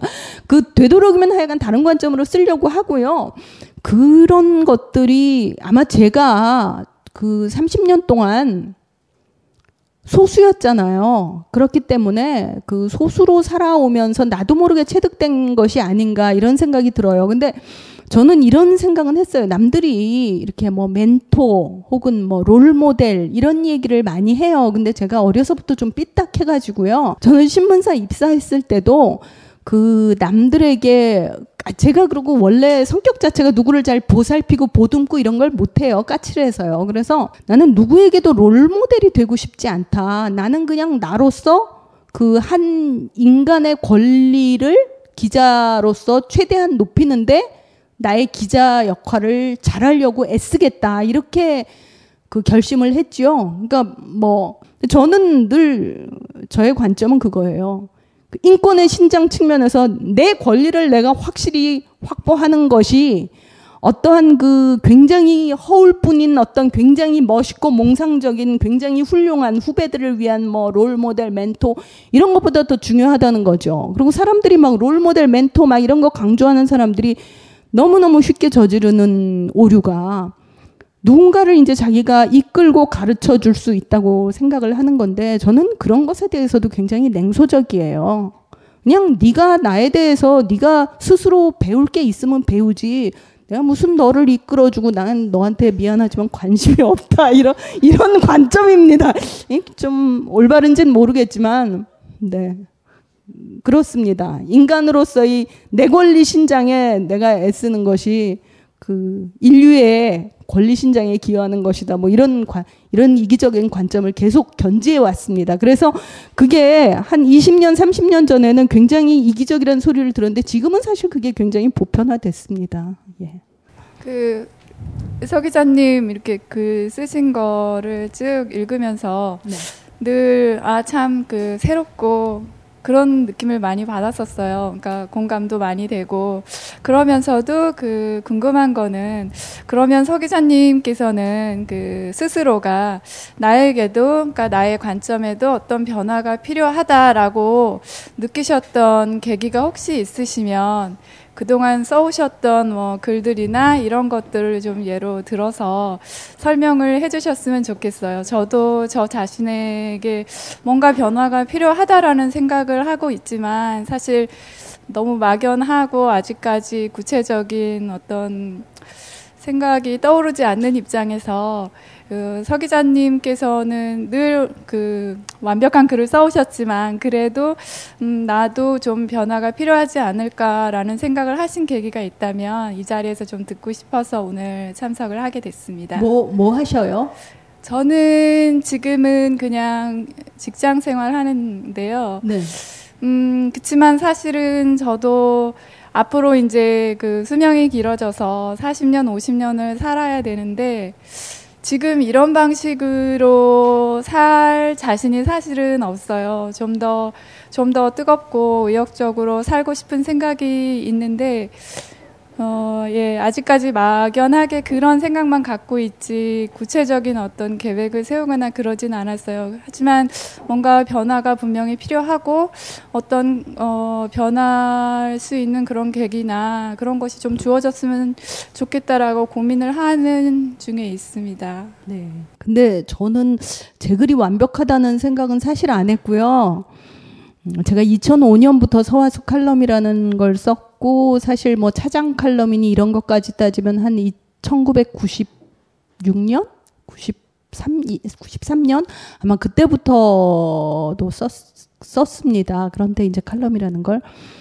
근데 2005년부터 서화숙이라는 이름을 다는 칼럼을 쓰면서요. 제가 칼럼을 쓸 때마다 잠을 못 잤습니다. 이제 기자 중에는 굉장히 그 대범한 분들이 많습니다. 그런 분들은 자기가 글을 쓰고 나면 아, 내가 이 글을 써서 막 세상을 바꿨지. 사실 오늘 이제 제가 이 글을 쓰니까 이렇게 됐다 이런 얘기를 많이 하는 게 제가 소심해서 이제 이, 이런 계기로 좀 얘기를 하는 거지. 사실은 늘 제가 쓴 글이 부끄럽고 칼럼을 한 편 쓰고 나면 아 그 토시를 이렇게 쓸 걸 막 토시 하나 그 다음에 예화를 왜 두 개만 달았을까? 세 개를 달 걸? 아 그 생각이 왜 그때 안 났을까? 그래가지고 그 격주 칼럼을 쓰는데 늘 격주 그 하루는 잠을 못 잤습니다. 막 초조하고요. 그러다가 그 작년에 라디오 방송을 하면서 매일 이제 그 클로징을 제가 직접 쓰니까 매일 쓰는 걸 매일 그렇게 고민하면 인간이 살 수가 없잖아요. 그래가지고 그냥 그때부터 좀 습관적으로 아 오늘 건 오늘로 털어버리자 이렇게 됐죠. 사실은 늘 제 글에 대해서 만족하지 않기 때문에 전제를 동의하지 않아서 어떻게 말씀을 드려야 될지 모르겠고요. 그 관점이라는 것은 실제로는 저 자신이 의식하든 의식하지 않든 끊임없이 저는 변화했을 거라고 생각을 합니다. 뭐, 물론 뭐 몇 년 전에 쓴 글을 읽어봐도, 그러니까 아까 말씀드렸듯이 뭐 인간의 기본권이나 인간 인류의 그 자유권이 신장돼 왔다는 이런 기본 관점에서 보면은 똑같겠지만 다른 굉장히 뭐 섬세한 부분에서는 제가 성장하는 것만큼 나도 모르게 글이 달라져 왔지 결코 같지는 않았을 것 같고요. 그걸 뭐 의도적으로 어떻게 만들려고 생각은 안 합니다. 근데 전에는 이제 굵은 책들을 굉장히 두꺼운 책들을 많이 읽었어요. 그랬는데 요즘은 정말 책을 안 읽습니다. 그래서 제가 진짜 이게 미천이 떨어져 가는데 이걸 어떻게 해야 되나 고민을 많이 하고 있습니다. 근데 다행히 이제 또 인터뷰를 하면요. 아, 정말 한국에는 정말 너무 훌륭하고 멋진 분들이 많습니다. 그래서 그분들 또 얘기를 들으면서 자극을 받고요.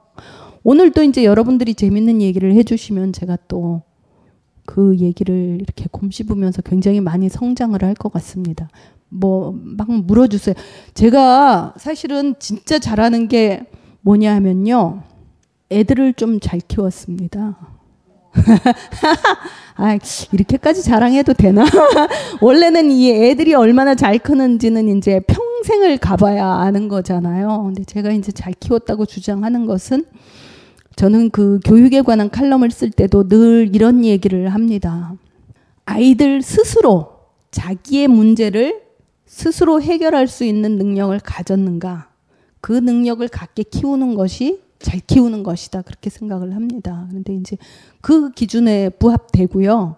그 다음에 이제 더 나아가서 이 아이가 공익적인 것에 기여할 생각이 있느냐, 기여하느냐, 이제 이 부분까지 굉장히 중요시합니다. 근데 이제 겨우 직장 초년생이라 뭐 공익적인 걸 얼마나 할지는 모르겠지만 하여간 너희 이제 애들한테 하는 얘기가 맨날 농담 삼아 야 어, 종놈이 말이야. 너무 과로를 하는 거 그거 안 좋아. 그냥 너는 노동자니까 딱 노동자 정도의 역할을 해야지. 막 출세하려고 너무 과로하지. 막 이런 이런 얘기를 하면서도 이제 또 한편으로는 야 밥값은 해라. 남의 월급도 독질하지 말고 또 이제 저도 굉장히 그런 모순된 얘기를 많이 합니다. 근데 이제 그 애를 잘 키운 비결? 애를 잘 키웠다고 할 수 있. 예, 어쨌든 그거는 이제 뭐냐 하면 제가 그 위장된 신호를 보내지 않습니다. 아이들한테. 아이들이 공부 잘하기를 바라면서 마치 아 공부 안 해도 돼 놀아도 돼뭐 막 이러지는 않습니다. 야 너 공부를 좀 해야 되지 않을까? 그런데 이제 걔가 견딜 수 있는 정도에서 압박을 하지 막 강요는 안 하는 거죠. 그러나 공부를 하면 좋다는 사실 자체는 늘 걔네들이 알도록 하고요.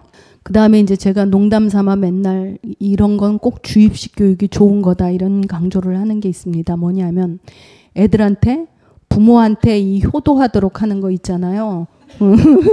주입식을 해야 됩니다. 계속 주기적으로 일깨워 줘야 됩니다. 그래가지고 너희는 나중에 돈을 벌게 되면 엄마에게 몇 프로의 용돈을 꼭 내라. 뭐 이런 걸 하면 애들이 처음에는 막 반발을 합니다. 그리고 애하고 엄마하고 이렇게 긴장 대치 상태가 되잖아요.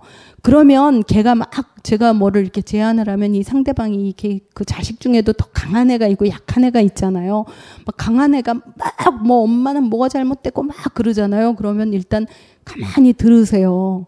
그러고는 그 다음에 거기에 대해서 반박을 하잖아요.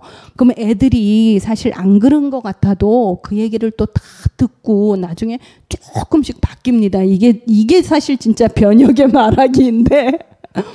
그러니까 그 아이들한테 화는 많이 내지 않더라도 자기의 그 자기가 엄마가 바라는 바를 이제 기분 좋은 말로 가끔씩 해주는 거는 좋고요. 예.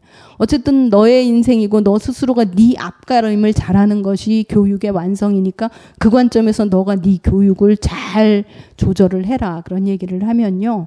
공부를 못하든 잘하든 지 탓이니까 알아서 좀 열심히 합니다. 뭐 이런 것도 물어보세요. 그리고 제가 좀 잘 아는 건 뭐 꽃 키우는 거 뭐 이런 거 잘 알고 사실 시사 문제는요. 아, 제가 제가 어쩌다 보니까 막 이렇게 시사 전문가가 됐고 30년 동안 기자를 하고 있어서 계속 시사 얘기를 하고 있는데 정말 시사를 졸업해서 어떤 인간에 대한 그 소설을 쓰고 싶은 게 제 진짜 소원이고요. 우리가 기사라는 게 그 당대에 나가는 거기 때문에 명예훼손이나 뭐 이런 문제들을 다 고려해서 쓰여지잖아요. 그래서 그 정말 인간의 진면목을 담지 못할 때가 많습니다. 그래서 그 제가 바라보는 그 인간의 그 뒷면 그런 것들을 많이 쓸 수 있는 글을 좀 써봤으면 하는 생각을 저는 오히려 많이 합니다. 그 대답이 됐나요? 어떤 변화를 꿈꾸시는지 모르겠는데요. 사실은 선생님은 계속 변화하고 있습니다. 인간이 안 변하면 그게 되려 이상한 거죠. 예. 네, 아까 주택 이야기 하시니까 이제 생각이 드는 건데요. 이제 네.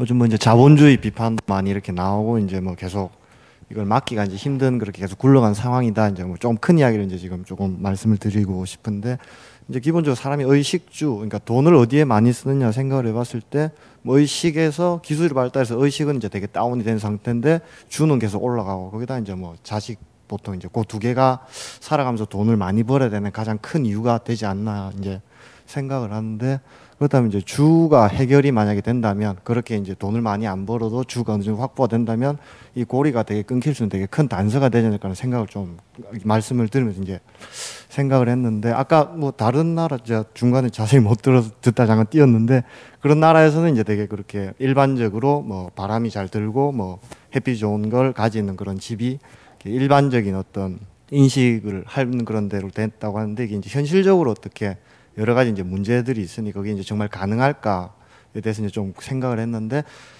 그런 단서가 될 만한 것들 이제 잘 그런 주택 정책이 잘 되는 나라라든가 뭐 이런 그런 뭐 되게 좀 질문이 좀 애매하긴 한데 그런 단서가 될 만한 것들을 알고 계신 게 있으면 좀 듣고 싶습니다. 그러니까 제가 말씀을 들으니까 칼럼을 쓸 때 한국에 비교해서 일단 그 잘된 나라와 비교해서 쓰기만 하지 그 평균에서 다른 나라 전체의 실황 실정을 알아보려고 하지는 않았다 이런 생각은 듭니다. 근데 뭐 전반적으로 어쨌든 집값의 문제라는 게 한국처럼 이렇게 극심한 곳이 있는가 물론 뭐 일본 바로 가까이 사는 일본 같은 나라도 있기는 하지만요. 그런 생각은 많이 하고요. 뭐 그렇게 그 전문 지식은 그렇게 말씀하시니까 좀 없네요. 죄송합니다. 그러나 정말 말씀하셨듯이 우리나라는 주택 가격에 대한 부담이 너무 크기 때문에 문화도 없고 그죠? 그 생활을 향유하지 못하는 건 확실한 것 같고요. 예. 일단 대한민국의 면적에 비해 사실 인구가 많은 것은 사실이잖아요. 왜냐하면 산지 지형 자체가 산지가 너무 많고 평지가 적은 데 비해서 그냥 전체 면적의 인구가 많은 게 문제가 아니라 산지가 많고 평지가 적은데 인구가 많아서 집이라는 게 좀 문제는 있지만 현재보다는 조금 더 떨어질 수도 있다고 생각하고 저는 떨어져야 된다고 생각을 하거든요. 근데 이제 집값이 떨어지면 뭐 가계 부채 일단 대출이 뭐 가령 어 아파트 같은 경우 80 95% 대출인가요? 80% 대출인가요? 그러면 이제 집값이 6억 원일 때 6, 4억 8천을 대출했던 사람들이 집값이 4억 원이 되면은 48에 32니까 3억 2천 원이니까 그 차액을 빨리 갚아야 되니까 가정 가계가 붕괴된다 막 이런 논리들을 지금 뭐 조선일보나 이런 데들이 대고 있잖아요.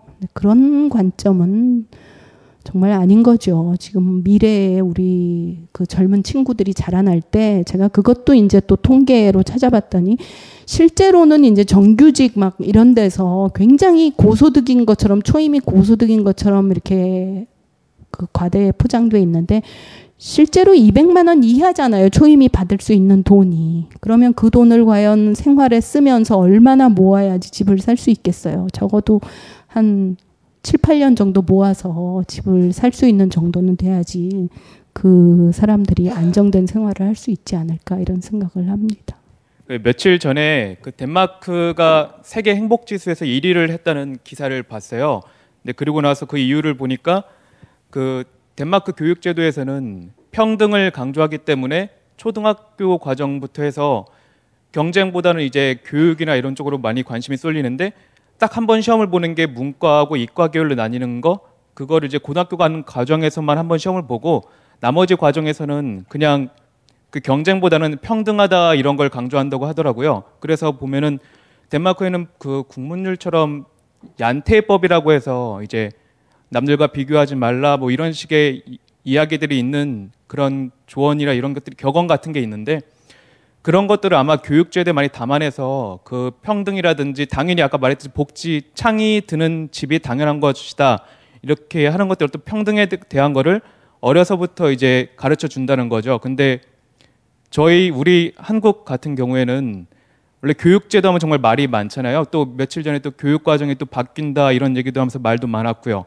그리고 저는 초등학생을 공부를 가르친 적이 있는데 한 친구가 문득 운지라는 단어를 사용을 하더라고요.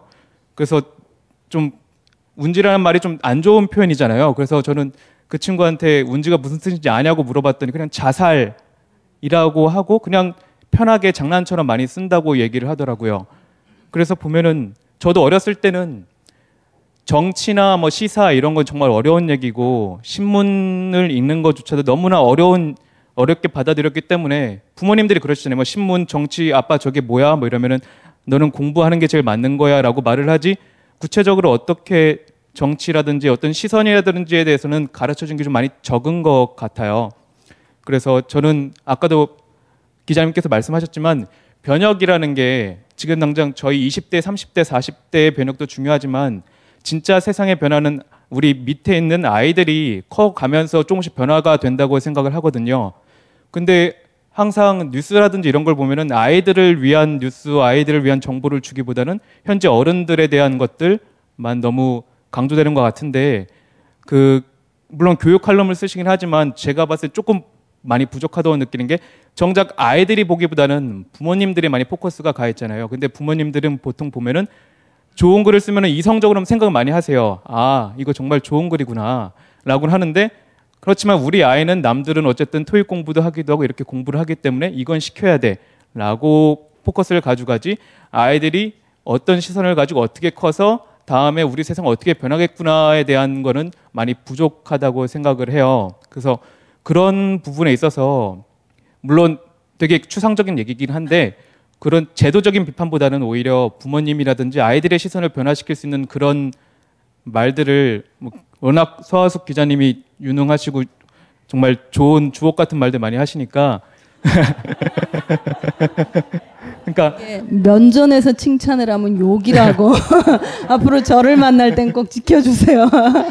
그러니까 자주는 아니더라도 그런 쪽에서 아이들에게 희망이 있다. 아이들에게 아이들이 가지는 시선이 더 중요하다는 거를 가끔씩 언급해 주는 것도 좋지 않을까.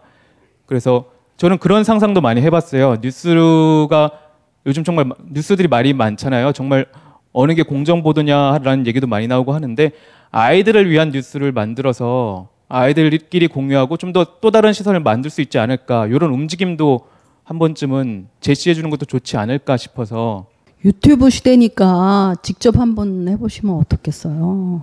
뭐 그죠? 해보세요. 네 알겠습니다. 그리고 얀테이 법칙 제가 한번 예. 찾아볼게요. 예. 고맙습니다. 대답을 바라시는 건 아닌 것 같아요. 그죠? 원래 아까 궁금했던 교육에 대해서 궁금했었는데 아까 자, 자녀분도 그 되게 훌륭하신 그 얘기가 나와서 자립적 인간으로 키웠다 이거죠. 네, 네. 그 말을 들으니까 너무 가슴이 떨리는 거예요. 그 말 듣고 아 정말 아이들을 위한 그런 것들 많이 생각하고 계시는구나. 저는 아까 계속 그게 궁금했거든요. 근데 변혁의 글쓰기 얘기하면서 뭐 주택 문제, 막 정치 문제만 너무 나오니까 좀 아 이게 교육은 오늘 타이밍이 아니구나 싶어서 가만히 기다리고 있었어요. 제가 옛날에 이제 생활부 기자를 할 때 그 아이들을 놀게 놀려라 막 자연 속에 뛰어놀게 해라 뭐 체험을 많이 시켜라 막 이런 기사를 계속 썼어요. 그런 그런 분들을 주로 칼럼니스트로 모셨고 그랬더니 저희 신문사 동기가 그러더라고요. 서화숙 씨 글은 그렇게 써도 애들을 진짜로 그렇게 키우지 마 큰일 나 그러더라고요. 근데 저는 그냥 그렇게 키웠어요. 근데 뭐 잘 됐어요.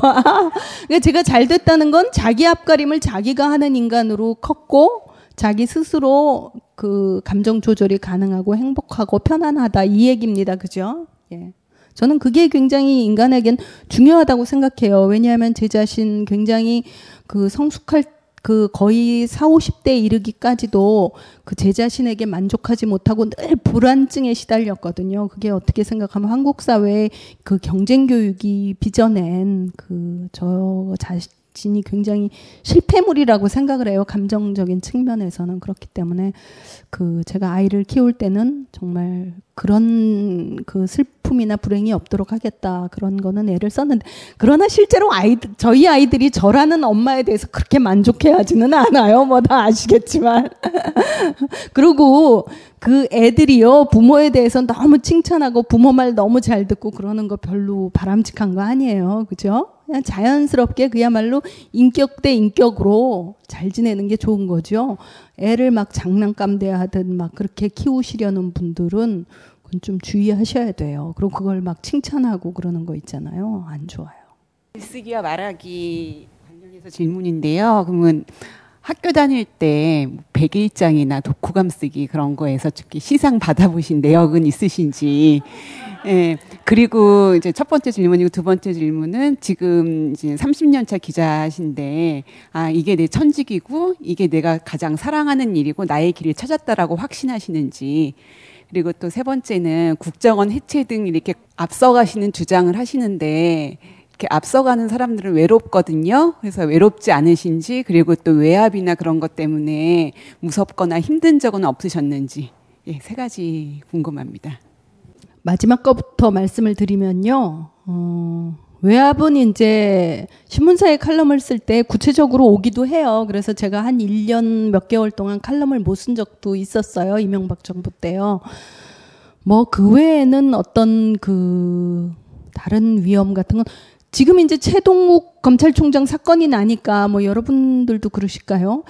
나를 걸고 넘어진다면 뭘 걸릴까 이런 생각은 좀 하잖아요. 근데 제가 이제 딴 부분에 대해서는 굉장히 자신이 있는데 제가 이 전화로 친구들한테 엄청 허접한 수다를 많이 하거든요. 그런 게 죄는 안 되지만 폭로가 되면 좀 창피하겠다.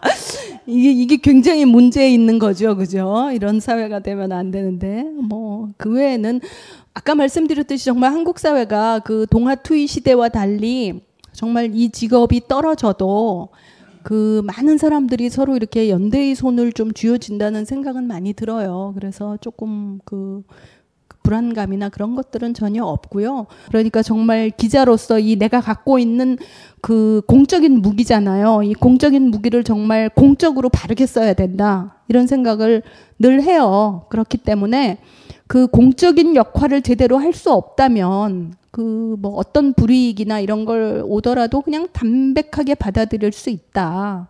그리고 이제 다행히도 뭐 그렇게 어 생계나 이런 거에 대해서 크게 어렵지 않을 만큼 그냥 그렇게 살아왔는데도 그렇게 그냥 되어 버려서요. 그렇게 그냥 그렇게 살고 있고요. 앞선 주장을 하면 이제 외롭지 않냐? 외롭 다기보다는요. 좀 내가 그 특종을 했다는 걸 누가 좀 알아줬으면 좋겠다 이런 생각은 좀 들 때가 그러니까 이런 데 와가지고 이렇게 참 찌질하게 얘기를 하고 있잖아요. 내가 사실 언제 썼더니 이게 뭐 석달달 뒤에. 아니, 바로 그 다음날 받으면, 야, 이거 봐라. 즉시, 이게 말이야. 그 남들이 다 아는데. 아, 석 달 뒤에 쓰니까 이걸 누구한테 가서 제가 일일이 다 기록을 해놓기 전에는 남들이 기억도 못하고 말이에요. 아, 정말. 그런 게 정말 외로운 건가요? 근데 뭐 남들이 안 알아주는 거에도 또 굉장히 오랜 세월 익숙해졌기 때문에 뭐 괜찮습니다. 그리고 이제 그 기자가 천직이냐 아까 말씀드렸듯이 저는 이제 약간 그 예술가 기질이랄까 좀 섬약한 데가 어려서부터 있었습니다. 참 굉장히 튼튼하게 생겨가지고 이런 얘기를 드리면 웃겠지만 굉장히 섬세하고 예술을 좋아하고요. 그래가지고 기자라는 직종이 굉장히 어려서부터 불편했습니다. 그런데 어떻게 하다 보니까 지금까지 하게 됐고요. 글쎄요. 이게 그런 얘기를 했잖아요. 드러커가. 당신이 좋아하는 일이 당신의 직업이 되어서는 안 되고 당신이 잘하는 일이 당신의 직업이 되어야 된다. 제가 기자 일을 좋아하는 것 같지는 않아요. 근데 어, 이런 시사적인 그 어떤 톡 쏘는 그 공격적인 칼럼을 좀 잘 쓰나 봐요. 그죠?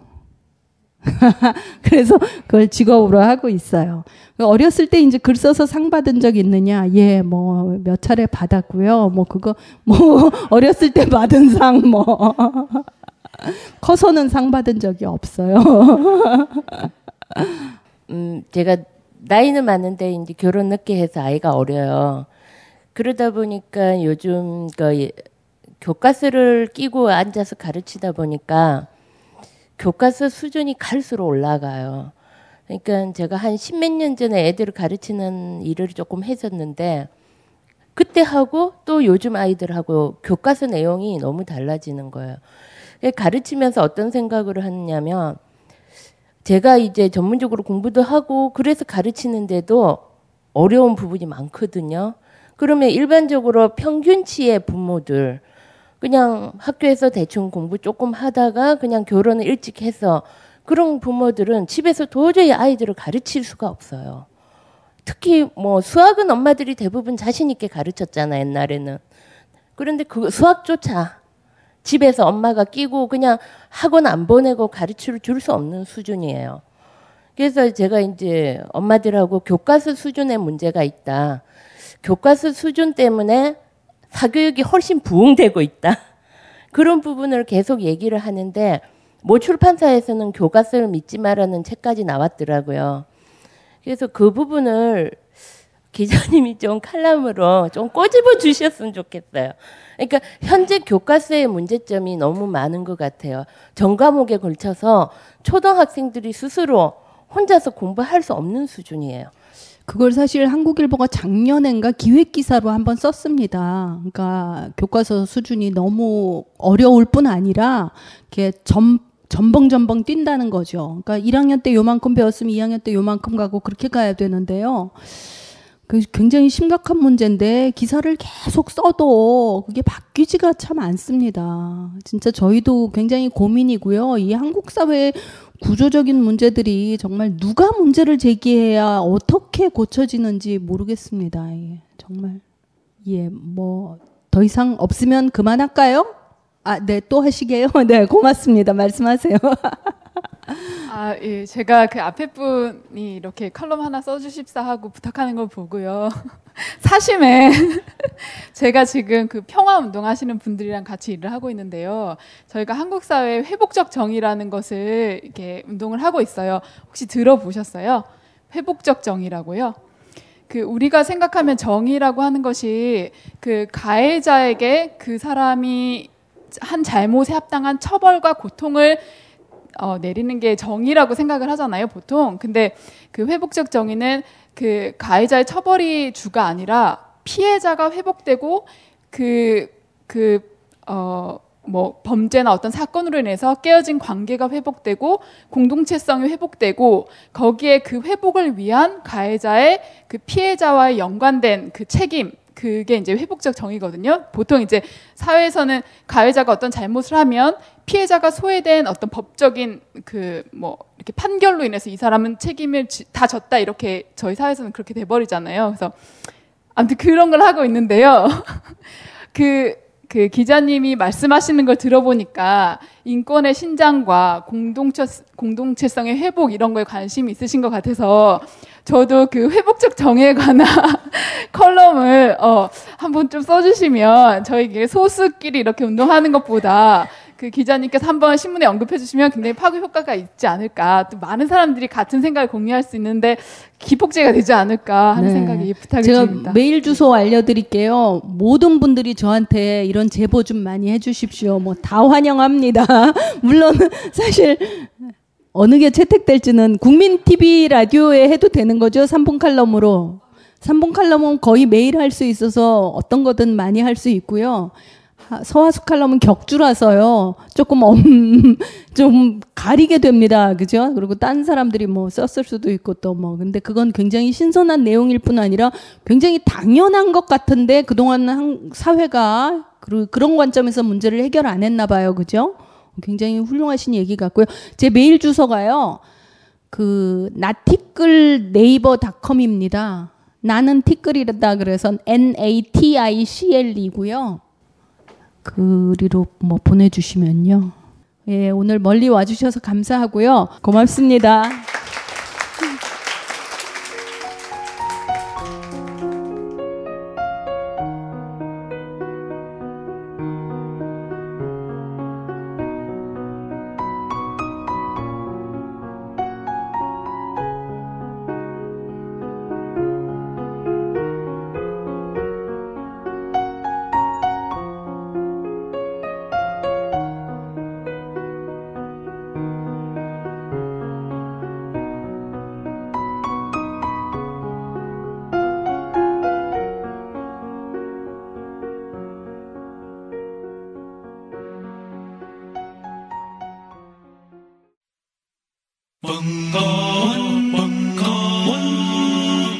벙커원 라디오.